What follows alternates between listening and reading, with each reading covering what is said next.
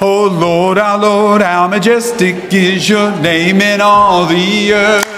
Oh Lord, our Lord, how majestic is your name in all the earth. Oh Lord, we praise your name. Oh Lord, we magnify your name, Prince of Peace, the God, oh Lord God Almighty. Oh Lord, our Lord, how majestic is your name in all the earth. Oh Lord, our Lord, how majestic is your name in all the earth. Oh Lord, we praise your name. Oh Lord, we magnify your name, Prince of Peace, mighty God. Oh Lord, God Almighty. Good morning, good people. Great to see all of you. Thank you for being here. We have a great worship planned uh, for this hour and um, glad that you are all going to be here and part of it. Um, Steve Diggs will be speaking later in the hour. Will Shipman will direct our thoughts as we gather around the table at the appropriate time. Man, oh man, I'm so impressed with all the fashion statements on these on these masks. Um, I, I, feel almost ashamed mine is just the plain old white. But, uh, yeah, it's pretty impressive. Glad that you are here. Uh, let's go ahead and be standing as we continue to worship in song. There is beyond the azure blue our God concealed from human sight. He tinted skies with heavenly hue and framed the worlds with his great might. There is a God, he is alive, in him we live and we survive. From the start, God created man. He is our God, the great I am. There was a long, long time ago a God whose voice the prophets heard. He is the God that we should know, who speaks from his inspired word. There is a God, He is alive, in Him we live and we survive. From the start, God created man. He is our God,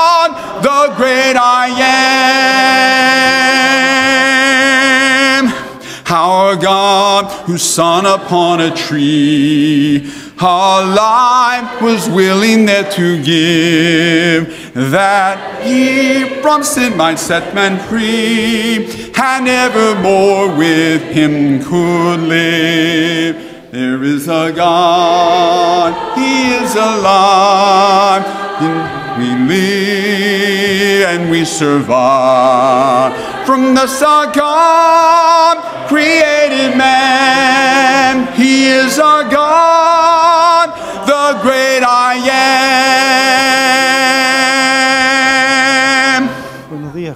Hear the holy roar of God resound.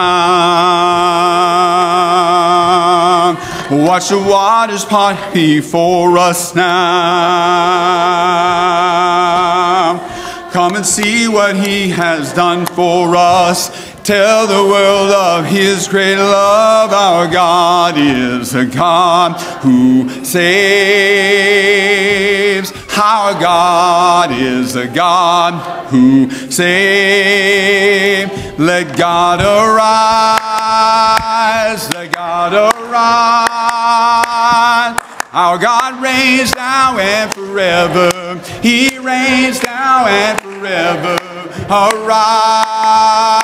let God arise. Our God reigns now and forever. He reigns now and forever. His enemies will run for sure. The church will stand, she will endure. He holds the keys of life no death has no sting, no final word. Our God is God who saves. Our God is God who saves. Let God arise. Let God arise. Our God reigns now and forever. He reigns now and forever. Arise, let God arise. Our God reigns now and forever. He reigns now and forever. Our God is a God who saves. Our God is a God who saves. Our God is a God who saves. Our God is a God who saves. Let God arise. Let God arise. Our God reigns now and forever. He reigns now and forever. Arise. Let God arise. Our God reigns now and forever. He reigns now and forever. Let God arise. Please take your seats. Amen.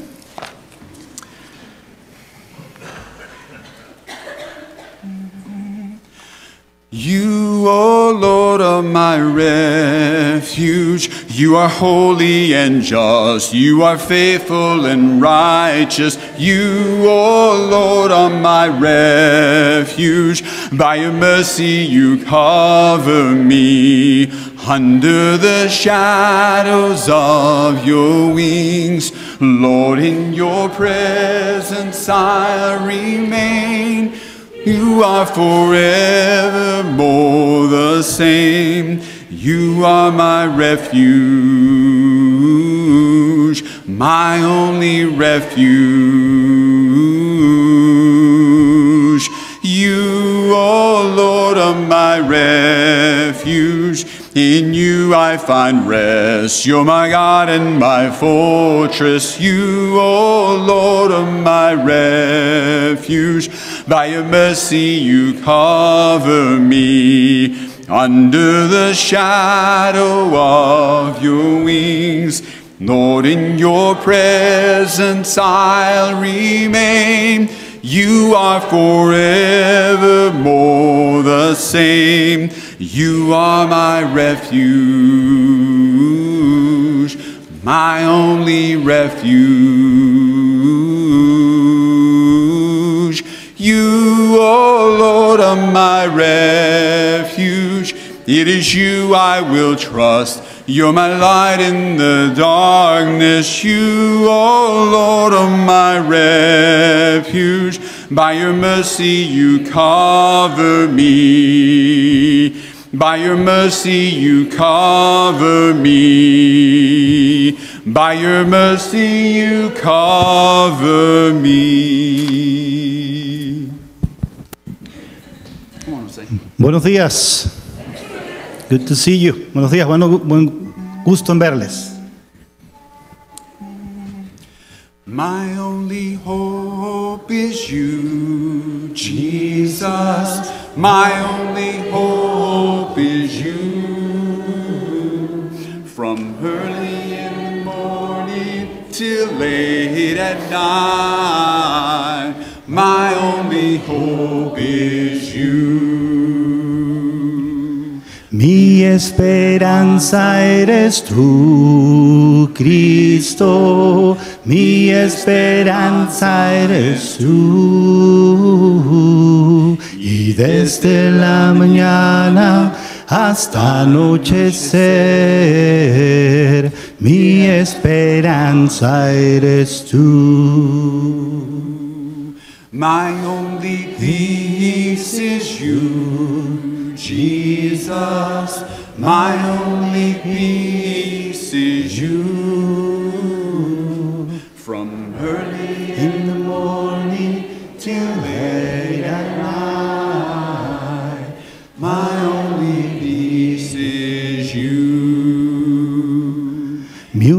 única paz eres tú, Cristo. Mi única paz eres tú. Y desde la mañana hasta anochecer, mi única paz eres tú.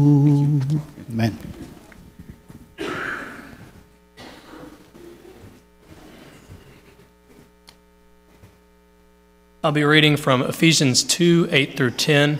For it is by grace you have been saved through faith, and this is not from, our, from yourselves. It is the gift of God, not by works, so that no one can boast. For we are God's handiwork, created in Christ Jesus to do good works, which God prepared in advance for us to do.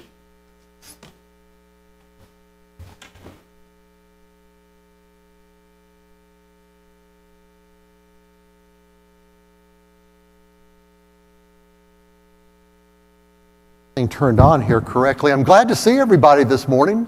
Welcome to church, church. It's good to see everybody back. This crowd is getting fuller every Sunday, it looks like, and it's a, it's a good thing. You know, one of the things that I have been excited about all week is getting to preach. And in, I hate to admit this, but in great part, it's the only 30 minutes this week in church, at least, that I get to be here without wearing a mask. So, really grateful for that. Right now, Brian is back there at, working at land speed level tr- trying to uh, get the programs changed over. So are we good to go? Yeah, thank you. Listen, uh, this morning, before we get into things, I need to do a little bit of an explanation. I thought I might just start out here with a question. Now, this is for those of you in here who have some uh, miles on the odometer, if you know what I'm talking about. Here's a question How many of you in here have any clue what this is? Does anybody know what that is? What is this? It's a test screen. Now, for those of you in here, the children, those of you under 50, okay? This is what they used to have on television through the night because back in the old days, when television was different and more decent than it is today, television usually signed off at about midnight or 1 o'clock in the morning. And it would stay off until about 6 o'clock in the morning. And during those four or five hours, this test pattern would be on. I can still remember Saturday mornings getting up early and turning on my television set, waiting for the cartoons to come on, sitting there watching this thing like it was going to move. But uh, this was what we grew up with. Now, on that, in that same vein, I want to ask you a couple of fast questions about television here to sort of get to our point this morning. Number one, for those of you in here again who know something about the old days, tell me uh, what, what is the answer to this? Back in those days, shows were in what? Black and white. We did not have color. I can still remember my first color TV set. It was a cartoon. I could not believe it. Number two, the new shows always premiered in what time of the year? In the fall. In the fall, the television networks all trotted out their new television shows, and it was sort of a big deal because that was the time of year, because we all, after all, we only had three channels, and that was the time of year when we got to see some new television shows. Here's the third question Summer was when they ran the what? The reruns. In the summertime, we saw reruns of what we'd seen in the fall time. And it was just predictable. That was the way it was. Now, why did this happen? Well, it had to do with the network execs edicts. Back in those days, the networks did not want to spend any extra money. They didn't want to have to run show, new shows in the summertime because they would have to buy those shows. And after all, there were not as many people watching television in the summertime as there was in the fall. Well, in sort of the same vein today, this is summertime here at Antioch.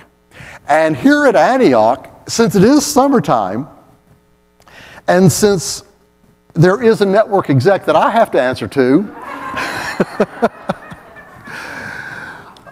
Whit asked me to do a rerun today. So I'm doing this with kind of an explanation and halfway of an apology. Some of the things I'm going to share with you this morning, most of them actually, are concepts that I've shared here in part or in full in the past. So for those of you here that just wanted to come to church this morning so you could sleep in, this might be the day to do that. And for those of you that have not heard some of these things, hopefully they will be of some benefit and interest to you. Here's the reason. Uh, Whit and I were talking a few weeks ago about his teaching from Galatians on, on grace and so forth. And he asked me some questions about what I'd been teaching on it to some places. And we got to talking. He said, Well, Steve, I'd like for you to get up and share that. So that's why we're going to do this. This is a little visit that maybe some of you have heard at least parts of before, but I want to share again that I call my touch points presentation. And very quickly, to give you some context on this, back in the years when I was in the business world, uh, for 20 years or more, I ran, I ran an ad agency. And again, I always feel like when I say something like that in front of a bunch of Christians, I have to explain our ad agency was not the kind of thing you see on television. We were a Christian operated company, we try to do things right. But back in those days, it would not have been a bit unusual for me to walk down the hallway in the office building and see one of my employees and say, Tell me about such and such a client of ours. How many touch points will we have this week? And the, the, the employee would have understood. What I wanted to know was how many times would this company's advertising touch our target market this week. And it was pretty easy to calculate and say, well, the average person within our demographic should see two television commercials and hear three radio commercials and see a couple of newspaper ads. They would have then said, Steve, we will have about seven touch points this week. Well, again, in that same vein, what I'd like to do this morning is share with you six touch points that I think are critical, I think they're crucial, I think they're foundational, fundamental, and at the heart of everything that we as Christians really need to be about. And to the degree that we get this and we internalize it, our walk with Christ, I think, will improve literally exponentially.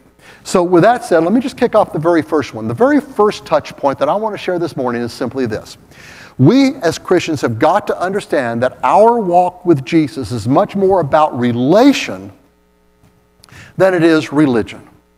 Now, am I saying that Christianity is not a religion? No, I'm not. Christianity is a religion. Matter of fact, it's the only perfect religion that there's ever been.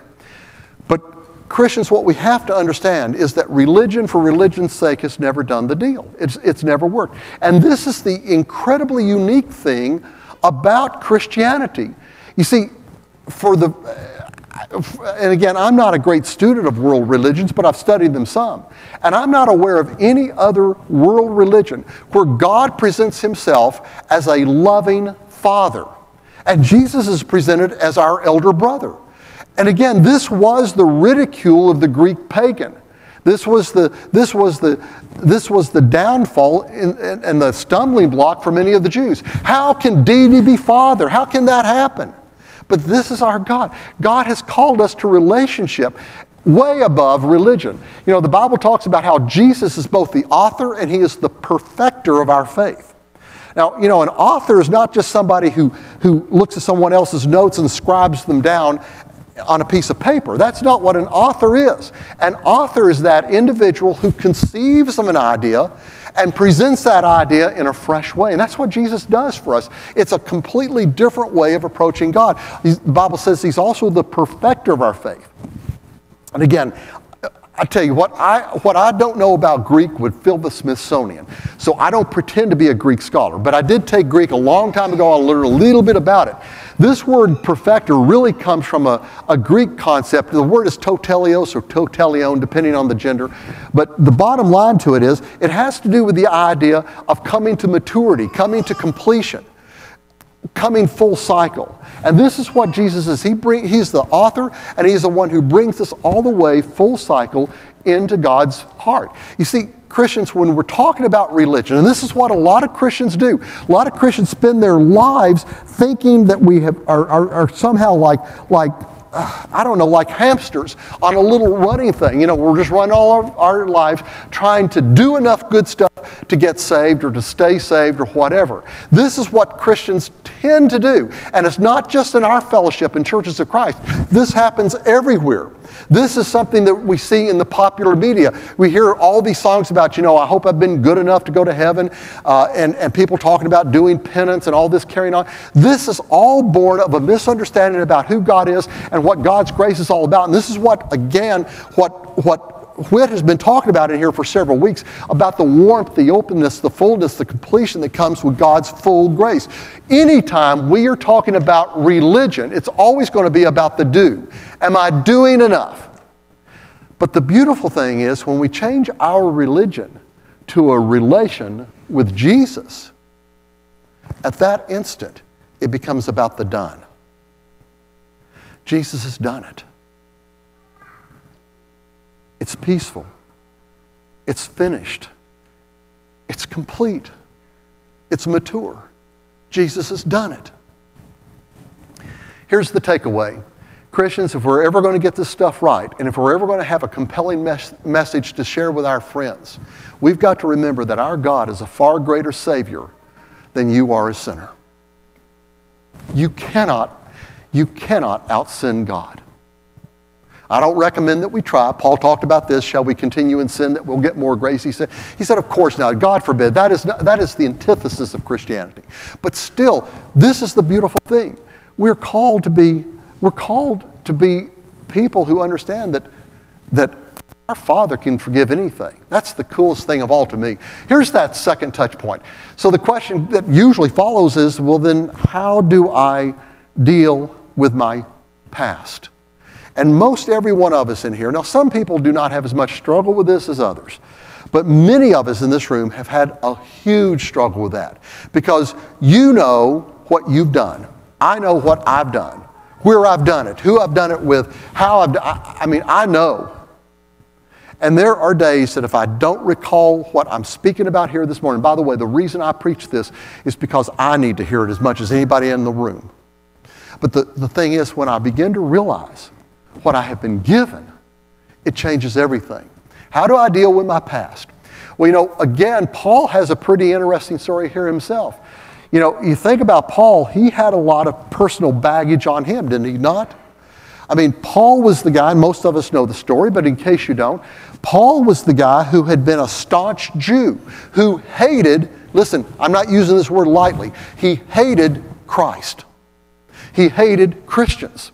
He made it his occupation to go from town to town from his home base in Jerusalem, find Christians, round them up, drag them back to Jerusalem for persecution and sometimes worse. And by his own admission, Paul helped to murder some of, the, some of these Christians. And of course, we know the story.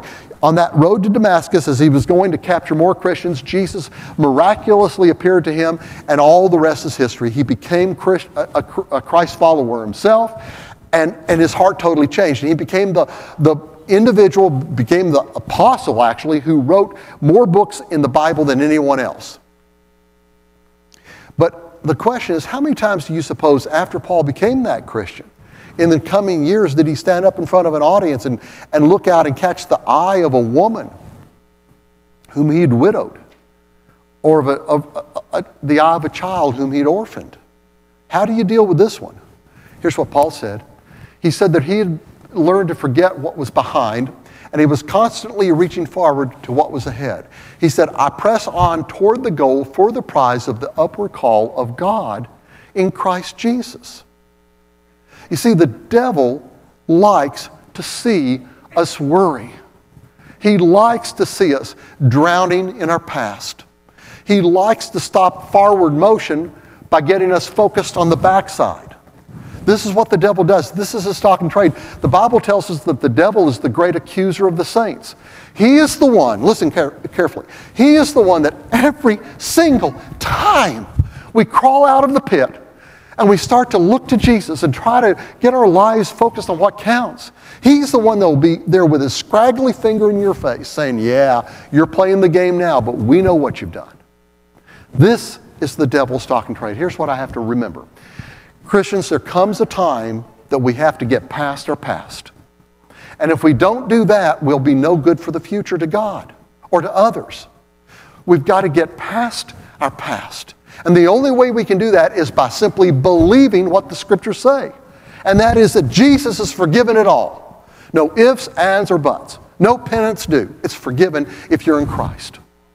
And Christians, are you beginning to see that when we get this stuff internalized, then suddenly we're not going to be nearly as shy with our friends about wanting to talk to them about Jesus because we don't feel any longer like we're trying to rope them into some form of legalism that we're having to live in. Instead, we're bringing, we, we want them to understand this freedom that comes from Christ.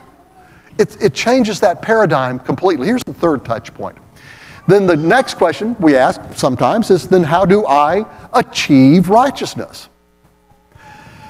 Well, one of the important things here, I think, is to remember that words mean things. And maybe this word achieve is exactly the wrong word to be using because that denotes active work, earning, accomplishing something on our own. Maybe I need to get rid of that word achieve and change that word to receive. Then how do I receive? That's a passive thing. How do I receive this grace? And again, the Bible tells us that we are saved and made righteous because of Jesus and not because of our good works. Over and over, the scriptures talk about this. Over in 1 John, John says, And if anyone sins, we have an advocate with the Father, Jesus Christ, the righteous. Now, notice here, the word righteous is being used as a noun. Jesus, righteous, same thing. It's more than just saying Jesus is righteous. Jesus and righteousness are one and the same. He is the one who is advocating before God for us. What a, what a great thing. The fact is this people don't want this stuff. Humanity really doesn't want grace. It's always been that way. Now you say, wait a minute, Steve, I want grace. I mean, are you sure you really do?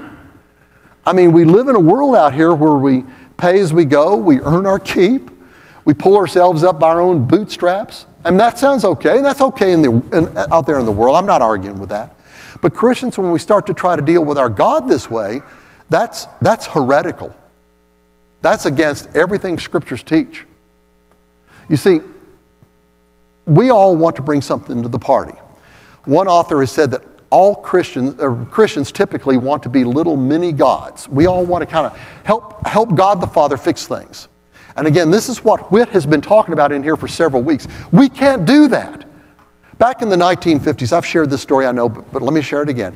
Back in the 1950s, there was one of the cake mix manufacturers. I don't remember if it was Duncan Hines or Betty Crocker, but one, one of these companies came out with a new product that they thought was going to be a hit product. The deal was all the lady had to do was open the package, pour it in a pan, add water, throw it in the oven, and out came a cake. Do you know what happened? Nothing.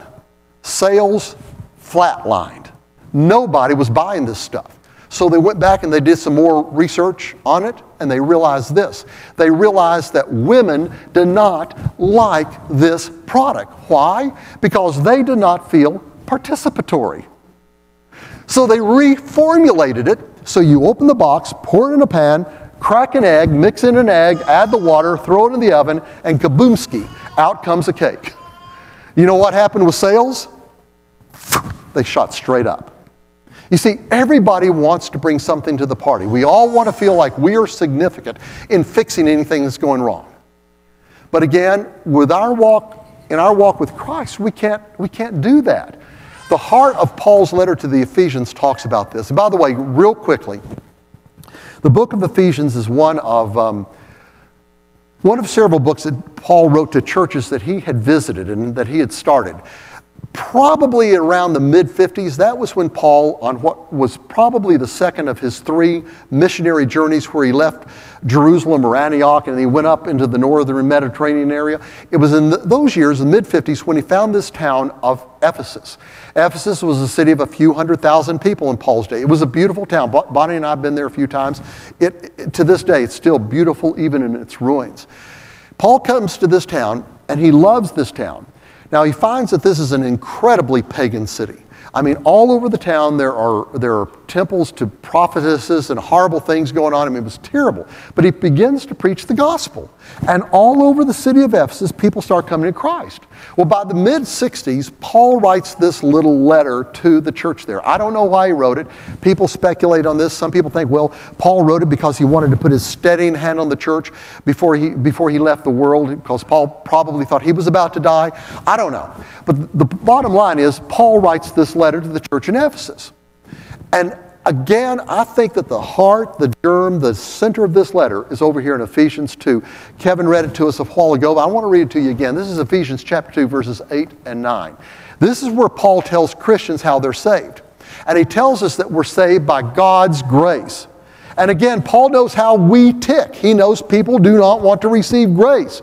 So he says the same thing to them five times over. Watch this. Number one, for by grace you have been saved through faith. Number two, it's not of yourselves. Number three, it's a gift from God. Number four, not as a result of your works. Why is that, Paul? Number five, so you can't brag about it.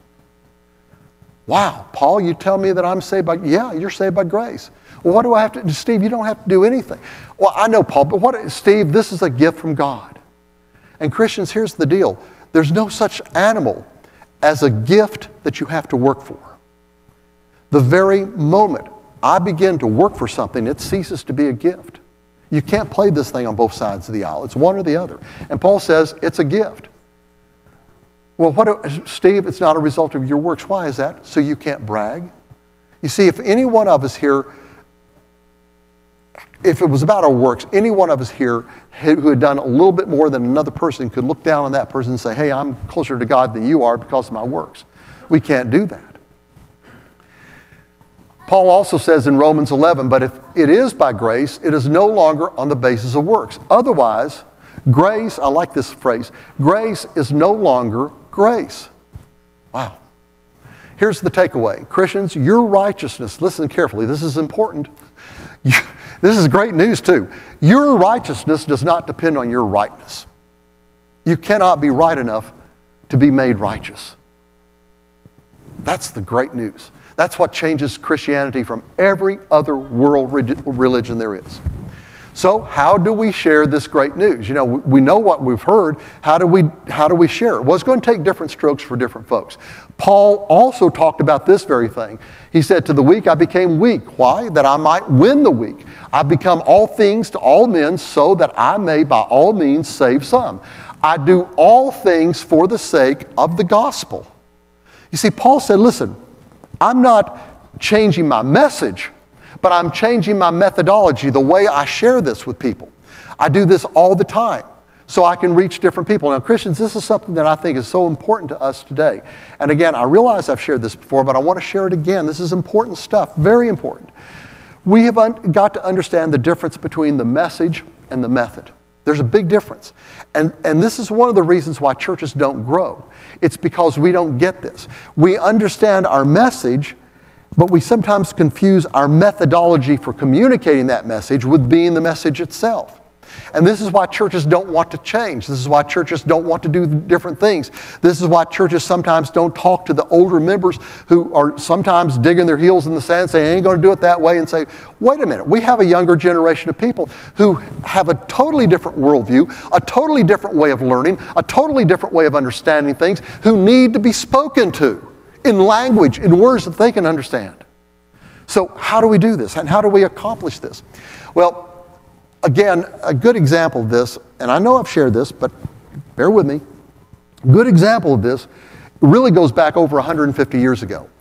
150 years or so ago, the Prudential Insurance Company comes along. They want to communicate to people that they are strong, that they're as strong as that rock that's on the Straits of Gibraltar, that huge rock.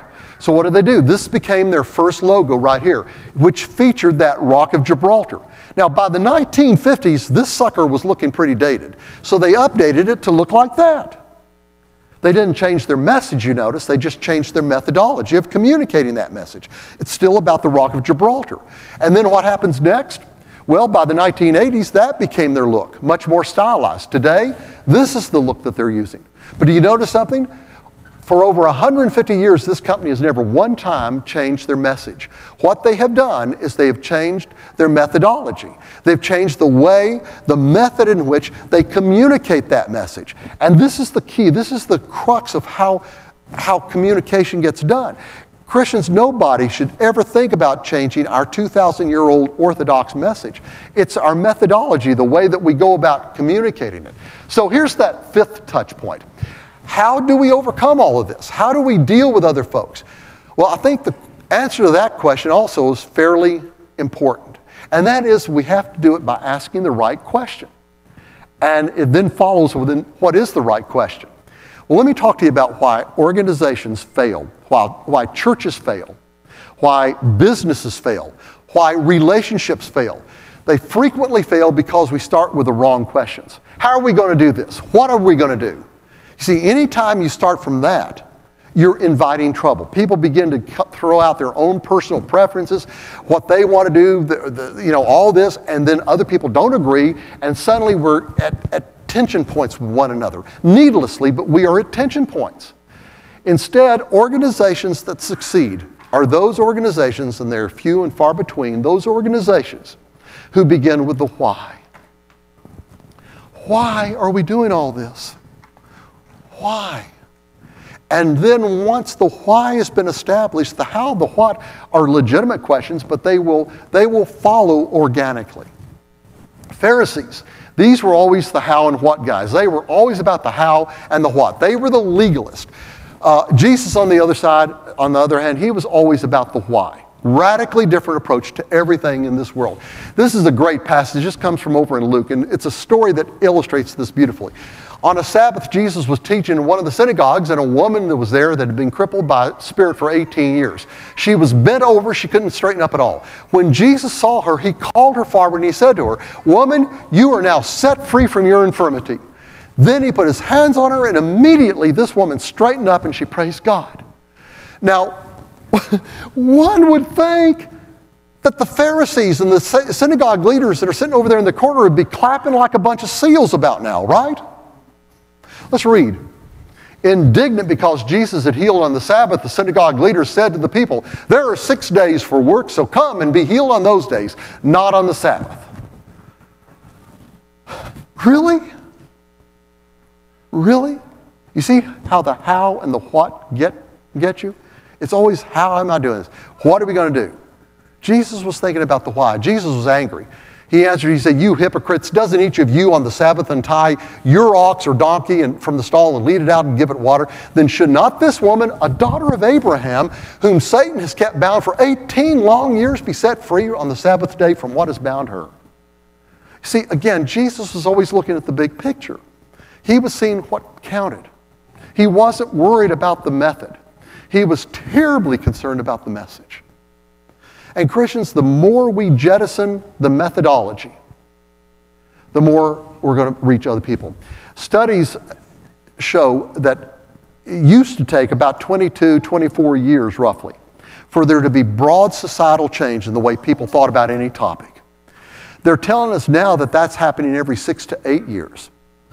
What that means is this it means that whatever we were doing here at Antioch six or eight years ago that was working probably isn't working today. Now, it may be working with us, but I'm talking about the people we need to be reaching. So we need to understand this. We need to understand that our people are a moving target. Whatever was working, we were talking to them, you know, this way, and they were reaching them maybe six or eight years ago. But those people are on a continuum. They're moving along. And if I'm still talking the same way I was, those people are long gone. We're not reaching into people's hearts at all anymore. Jesus' theology was a real simple one. When they asked him, What does it take to get right with God? He said, Hey, two things. Fall in love with God with everything you have from the DNA out. And number two, learn to love, and this is hardest one for me. I'm sorry to admit it, but it's true. Learn to love other folk the way you already love yourself. Here's where he said that. Expert in the law tested Jesus with this question Teacher, which is the greatest commandment in the law? And Jesus replied, Love the Lord your God with all of your heart, with all of your soul, and with all of your mind. This is the first and greatest commandment. And the second is like it love your neighbor as yourself. All of the law and all of the prophets hang on these two commandments. Christians, that's it right there. We can shuck and jive and carry on about all sorts of things that are peripheral to that. But that is the message right there. That is the me- message. Um, I've shared this before, but maybe some of you don't remember it, I hope. um, in my world, it has all kind of come down to what I call the pole. Back in um, 1972, I met this little brown haired girl on the Lipscomb campus, and I fell in love with Bonnie pretty quickly. A few weeks later, it was time to choose classes for our next semester. I wanted to be in a class with Bonnie. And, and she's smarter than I am, so she was taking classes that I pretty much couldn't get into. But there was this one, uh, back in those days, by the way, you need to understand, at Lipscomb, we all had to take a Bible class every semester. And Bonnie was about to take a class on the book of Romans, taught by a guy by the name of Dr. Harvey Floyd. Anybody remember Dr. Floyd? Yeah. And, and I didn't know anything about it. I said, well, I'll, you know, what, I'll take this thing. What, Steve, you know what Romans is about? No, what? Rome? I didn't know. so I convinced to take this class so I could sit with Bonnie. It was the last class of our day. And in, in those days, back when I was in college, I had a little radio show downtown. And, and it was right after class. And as soon as class was over, I had to skedaddle downtown and, and do the show.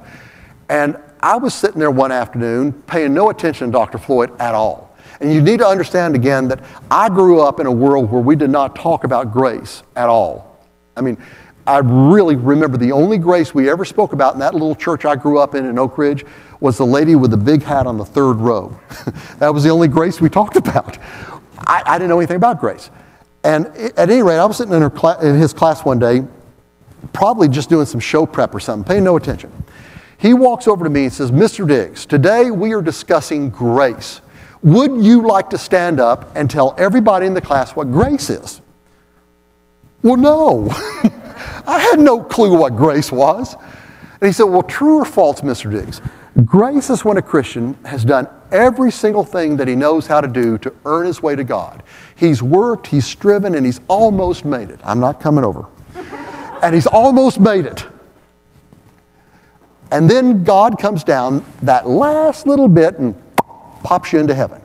That's grace, right, Mr. Diggs? I said, Yes, sir, Dr. Floyd, that's grace. Dr. Floyd said, Oh my goodness.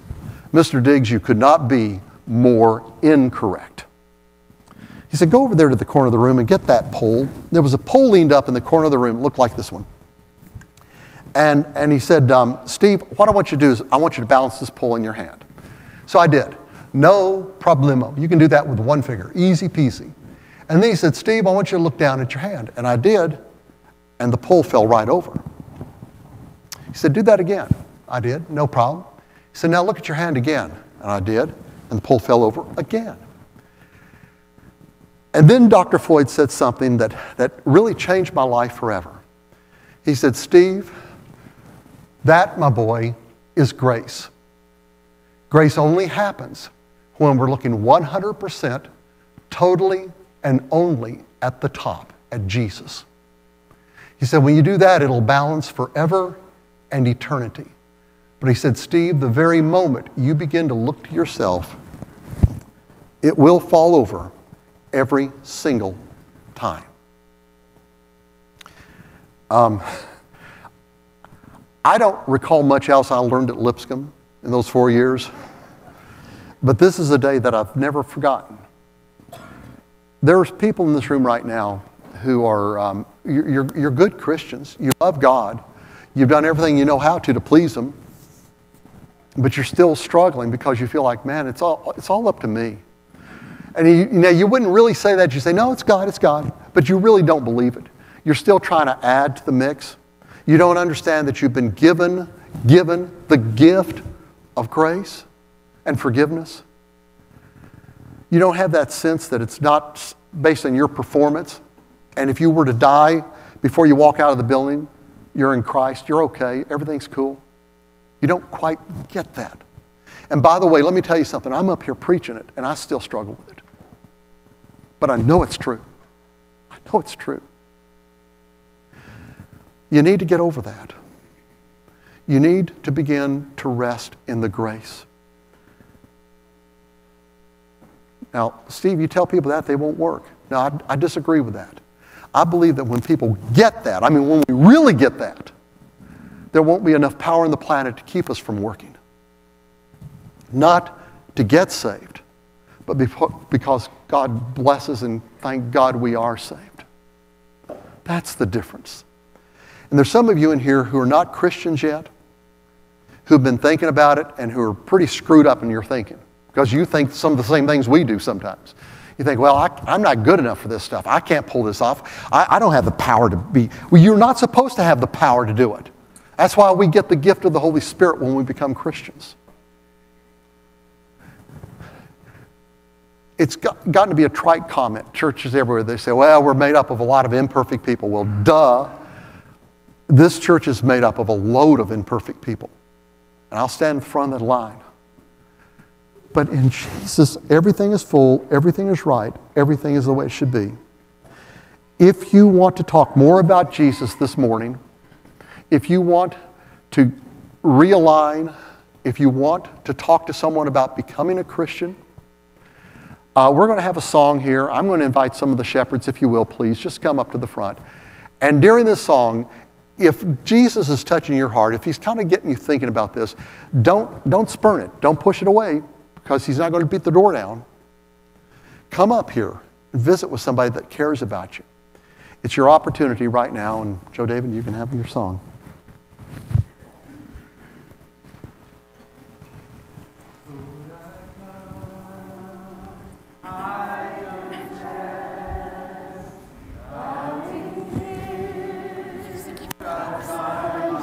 Yeah, yeah.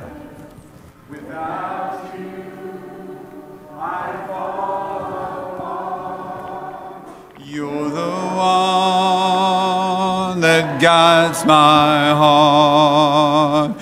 Lord, I need you. Oh, I need. Every hour I need you.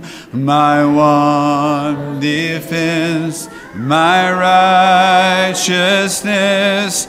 Oh God, how I need you. Sin runs deep, your grace is more.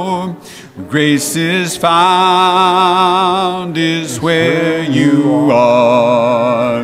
Where you are, Lord, I am free. Holiness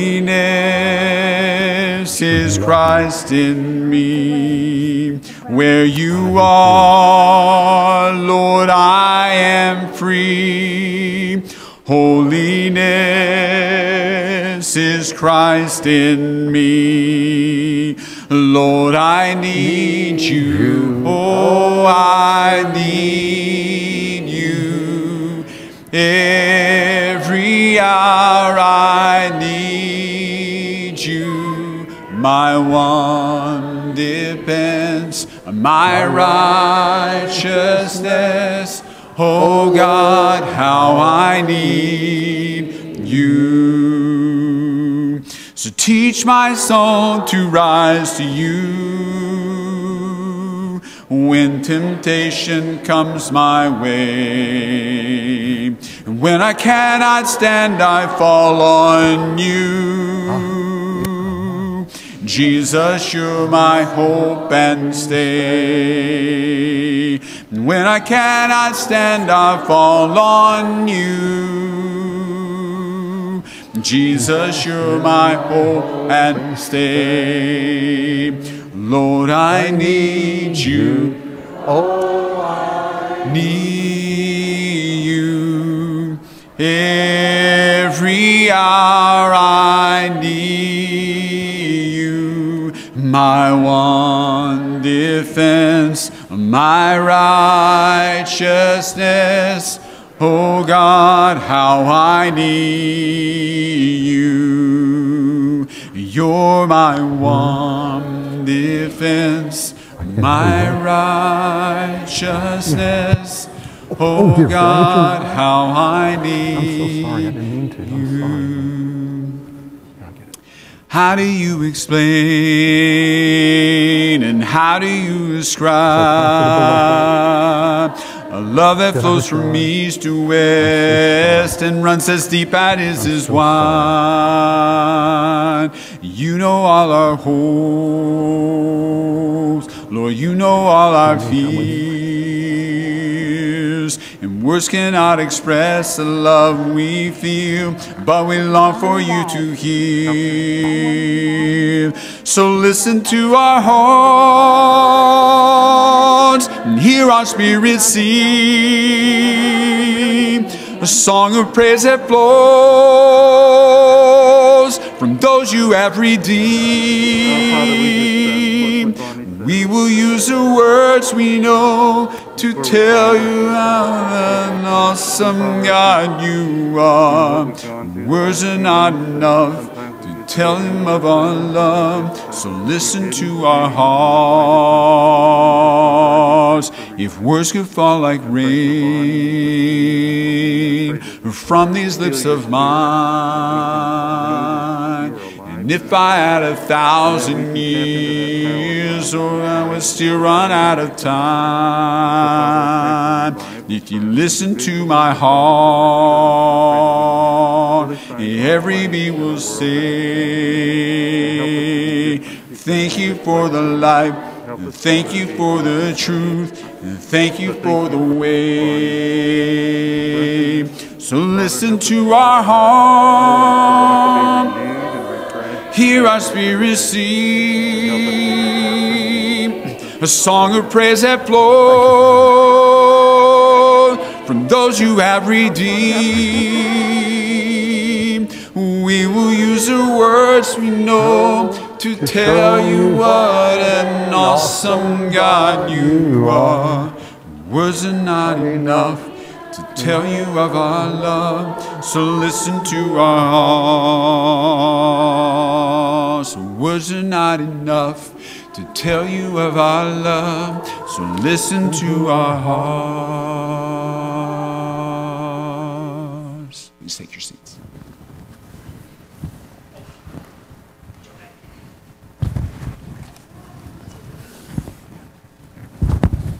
Good morning, everyone. Uh, Joe David, you were on a roll there. I hate to interrupt you, but uh, uh, our sister, our sister Michelle DeZoba called me this morning just before service, and Michelle uh, and Sharon. Sharon, raise your hand. Sharon Ship there uh, uh, uh, are wanting to make sure you all are aware of the situation, and feel free to talk to, to Sharon. But this morning, Michelle's mother passed away up in Kentucky, and she's been in a facility up there for quite some time. And Sharon and Michelle used to go up there and visit her frequently. It's been a little more difficult here lately, hasn't it, Sharon? And so uh, uh, Sharon's uncle is going to try to take care of whatever uh, arrangements uh, are up ahead, but he's not in very good health at all. He really doesn't know what to do. Uh, Michelle really doesn't know what to do, how to uh, work with him, uh, how to handle this situation of losing her mom. It's hard enough losing her mom. And um, so we talked this morning, and what Michelle would like is for you all to love on her.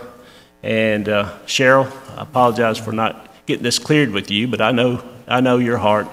Uh, if you all have recently had to go through dealing with losing a loved one and uh, making arrangements and so on, uh, please uh, share what you've learned, uh, you know, uh, some things to consider. And uh, right now, what uh, Michelle would like is for you all to reach out to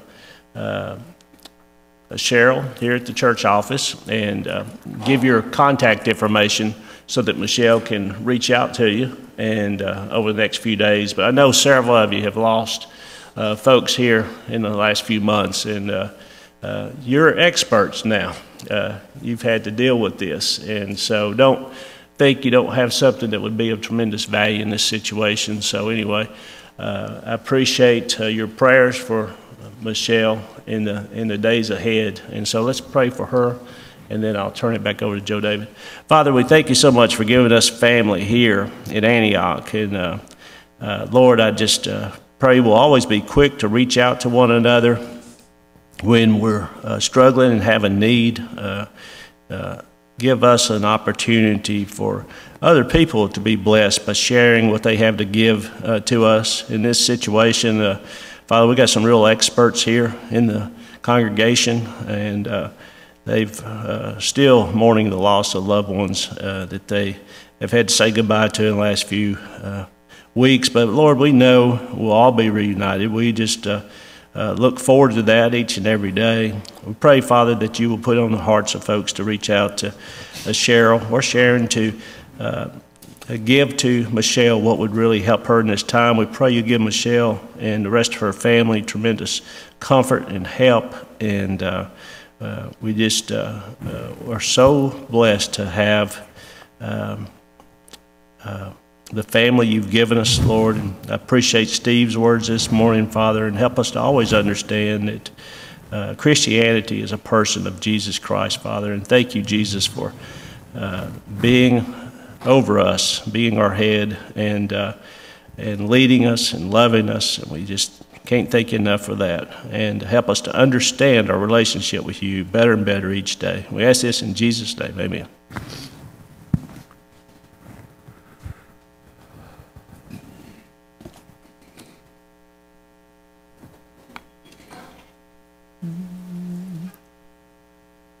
There is a Redeemer, Jesus, God's own Son, precious Lamb of God, Messiah, Holy One. Thank you, oh my Father, for giving us your Son and leaving your Spirit till the work on earth is done. Jesus, my Redeemer,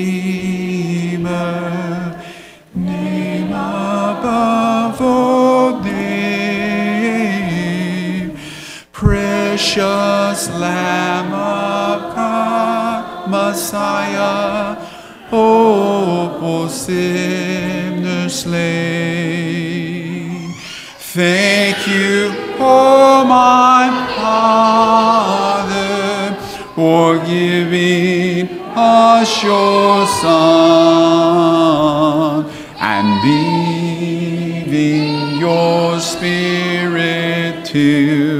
the work on earth is done.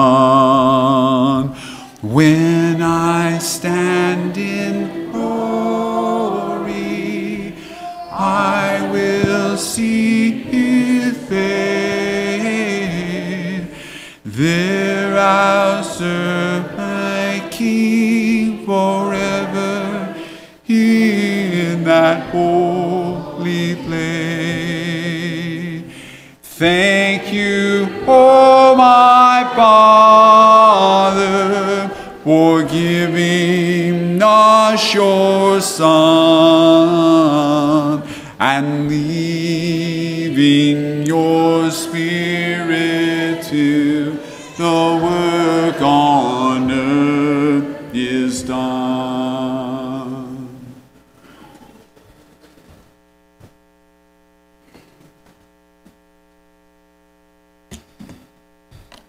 Good morning, church. Uh, memories. Sometimes memories are a fleeting thing. You, you can't. If you ask me what I had for uh, lunch last Tuesday, I'm not going to be able to tell you that. If you ask me what I did on just a couple weeks ago on a certain day, probably won't be able to tell you that either. But I can tell you this there's a memory that comes to my mind about every time that I stand up on this stage or even enter this building. Happened a little over 20 years ago, right here on this stage in this building. And uh, it happened about where Cheryl Friend, the friends are sitting back here. Uh, you see, up until the time of this event, I've been having my picture taken a lot, and probably more than any other time in my life, I've been having my picture taken.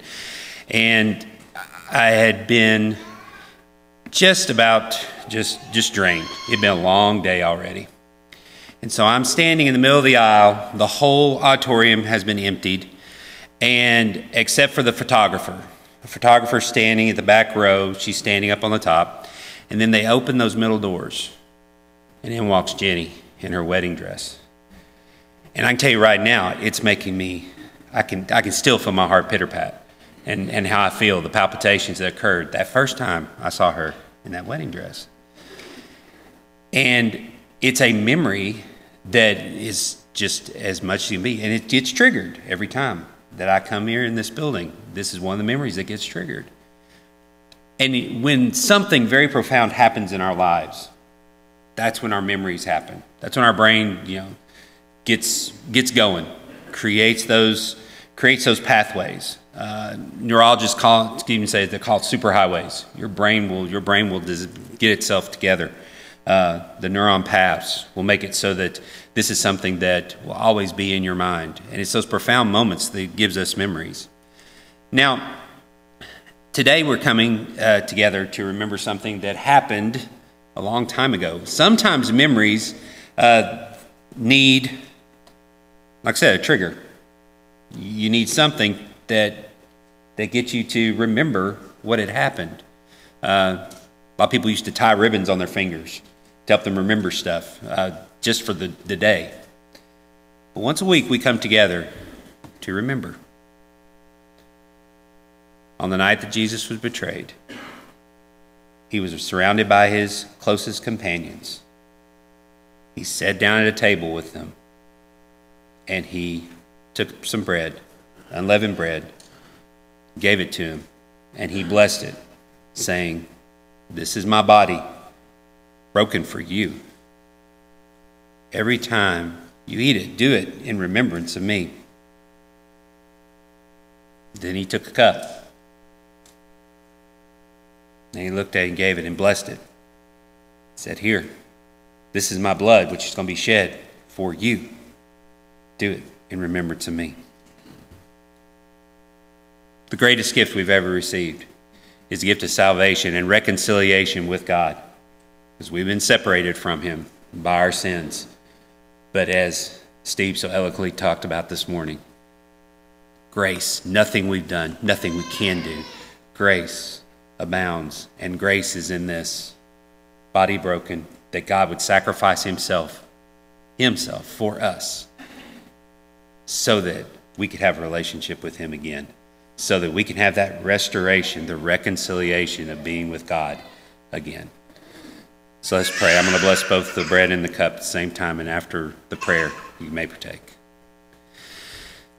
God and Heavenly Father, you are wonderful. At this time, we come to remember that event that happened 2,000 years ago, where you willfully, on that night, went to the cross you willfully took that cross upon yourselves. You took the way of the sin of the world, the sins of everyone, the sins of me, and you took them upon yourself and you gave yourself up so that I could have forgiveness, so everyone in this room could have forgiveness, so the entire world, all the human race could have forgiveness. And the wonderful story doesn't end there. On the third day, you rose. Uh, you conquered death so that one day we can conquer death and be with you. Thank you, God, for that sacrifice. it's in your Son's name we lift this prayer. Amen.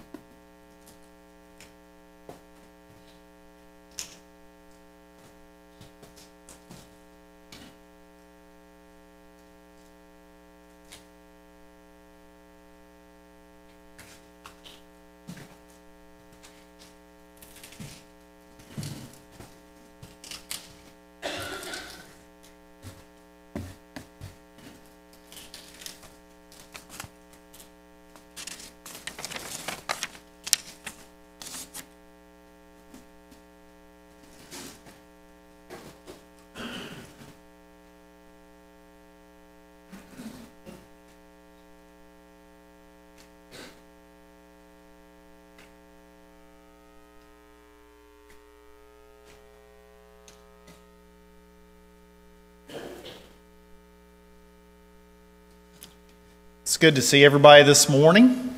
Some of you may have received a text message or uh, uh, something from someone who's not in our service this morning. Our internet's been down, and so our service has not been live this morning. And so we, uh, I went out in the lobby there and kind of recorded a message and posted that in all of our social media sites and, and places just to let them know our internet was down. We are recording the entire service, and we're going to post that uh, this afternoon when we uh, get that figured out. I guess some of those storms might have knocked out our internet. Jeff says it's back up now, though. So kind of came back up about 10 minutes ago. So anyway, uh, this morning as we uh, move on and, and, think about family news and offering, uh, I do want to remind everyone that if you need to give or, or you have a uh, want to give, that you can do that online. Uh, you can do that there in the lobby. Um, multiple ways to do that. If you need help with that, just uh, contact me and let me know. I looked on Life 360 just a few minutes ago, and my wife is on her way back. Uh, this weekend, we had a high school retreat uh, at Camp Miraba in Centerville. We had about 40 people who went on that retreat together and enjoyed, uh, enjoyed some time up there worshiping and, and fellowshipping with one another. My wife said that JP has done an excellent job this weekend. Here, here. I'm very, very happy for him. Um, now, excited, excited for the group and for JP and Megan and their families being here, and so uh, excited that's that's going on. Um, also, want to introduce this morning a new member, but a familiar member. Uh, Deborah Hollins is officially placing membership with us, and so we're excited to welcome her and um, uh, to be part of this family. She's already contributing and has contributed, and I know will uh, with camp and, and other things and her nursing skills. Um, so we're happy to have you and be part of this. A couple other exciting announcements. Next week, we are going to start WOW. And so we will have WOW next week, which we're excited about. Uh, WOW will be for three years old through the second grade. Uh, we will move communion back to before the message. And then uh, during right after communion time, kids will be dismissed to the foyer, and Miss Stacy and some volunteers will take those kids up to the pavilion. And apparently, Stacy has control over the weather. She said it'll be fine. And they'll go up to the pavilion and they'll have wow during worship service. So we're excited about that. The nursery will be open but not staffed. And so if you do have one that's a little younger and you need a place to go, the nursery will be open. And there'll be cleaning supplies and things in there and some instruction uh, to help you. But that space will be open for you. One week following that, uh, we are going to start our Bible classes back in a It's going to be in a, a, somewhat modified version, and so we are going to have two adult classes. One is going to be in here uh, that Whit is going to teach, and then one in the fellowship hall that I'm going to lead. And then we'll also have um, our children's classes, so we'll have a high school class, middle school, elementary, and preschool class. Cradle roll will not be open, but again, the nursery will be available uh, for that as well. So, wanted to let everybody know about that. That's exciting uh, to be able to uh, to make that announcement. Uh, there'll be an email going out this week uh, with a link. We are going to ask people to register for those classes just so we can be better prepared and know um, what the numbers might look like so that we can provide for the seating and things like that and be prepared for that. So be looking for an email this week uh, with a link to register for classes. I think at this time, Steve's going to come up and close us out. I'll tell, I'll tell you what, why don't we all stand up? and we'll get ready to leave. Are you going to lead us in a song? Okay, we'll have a song after this. Listen, just um, as we wrap this up this afternoon and this morning, I suppose it still is, my goal, my dream for Antioch and for my own life, maybe it could be shared among all of us, is for this church and for us individually to become greenhouses of grace where we enjoy God's grace on two levels. And I think He means for us to do this. Number one, for us to internalize it. Just like you have a great warm day on the beach, laying, laying on a hammock, you know, soaking in that sun. Soak in Jesus' grace this week. Understand how close and how real and how complete and, and capable it is. But secondly, don't let it end there. Turn it around and let other people see that grace that inspires you. Speak to them. Uh, when, you, when you go into a restaurant, invite that person that's taking your meal order. Ask them if you can pray for them. Tell them you're going to have a prayer. You'd be happy to pray for them. Speak to the person at the gas station when you pay for the, the gas. Look for those great opportunities to let other people in this very hopeless world out here see the hope that you have within you. God bless you all. Praise God from whom all blessings flow.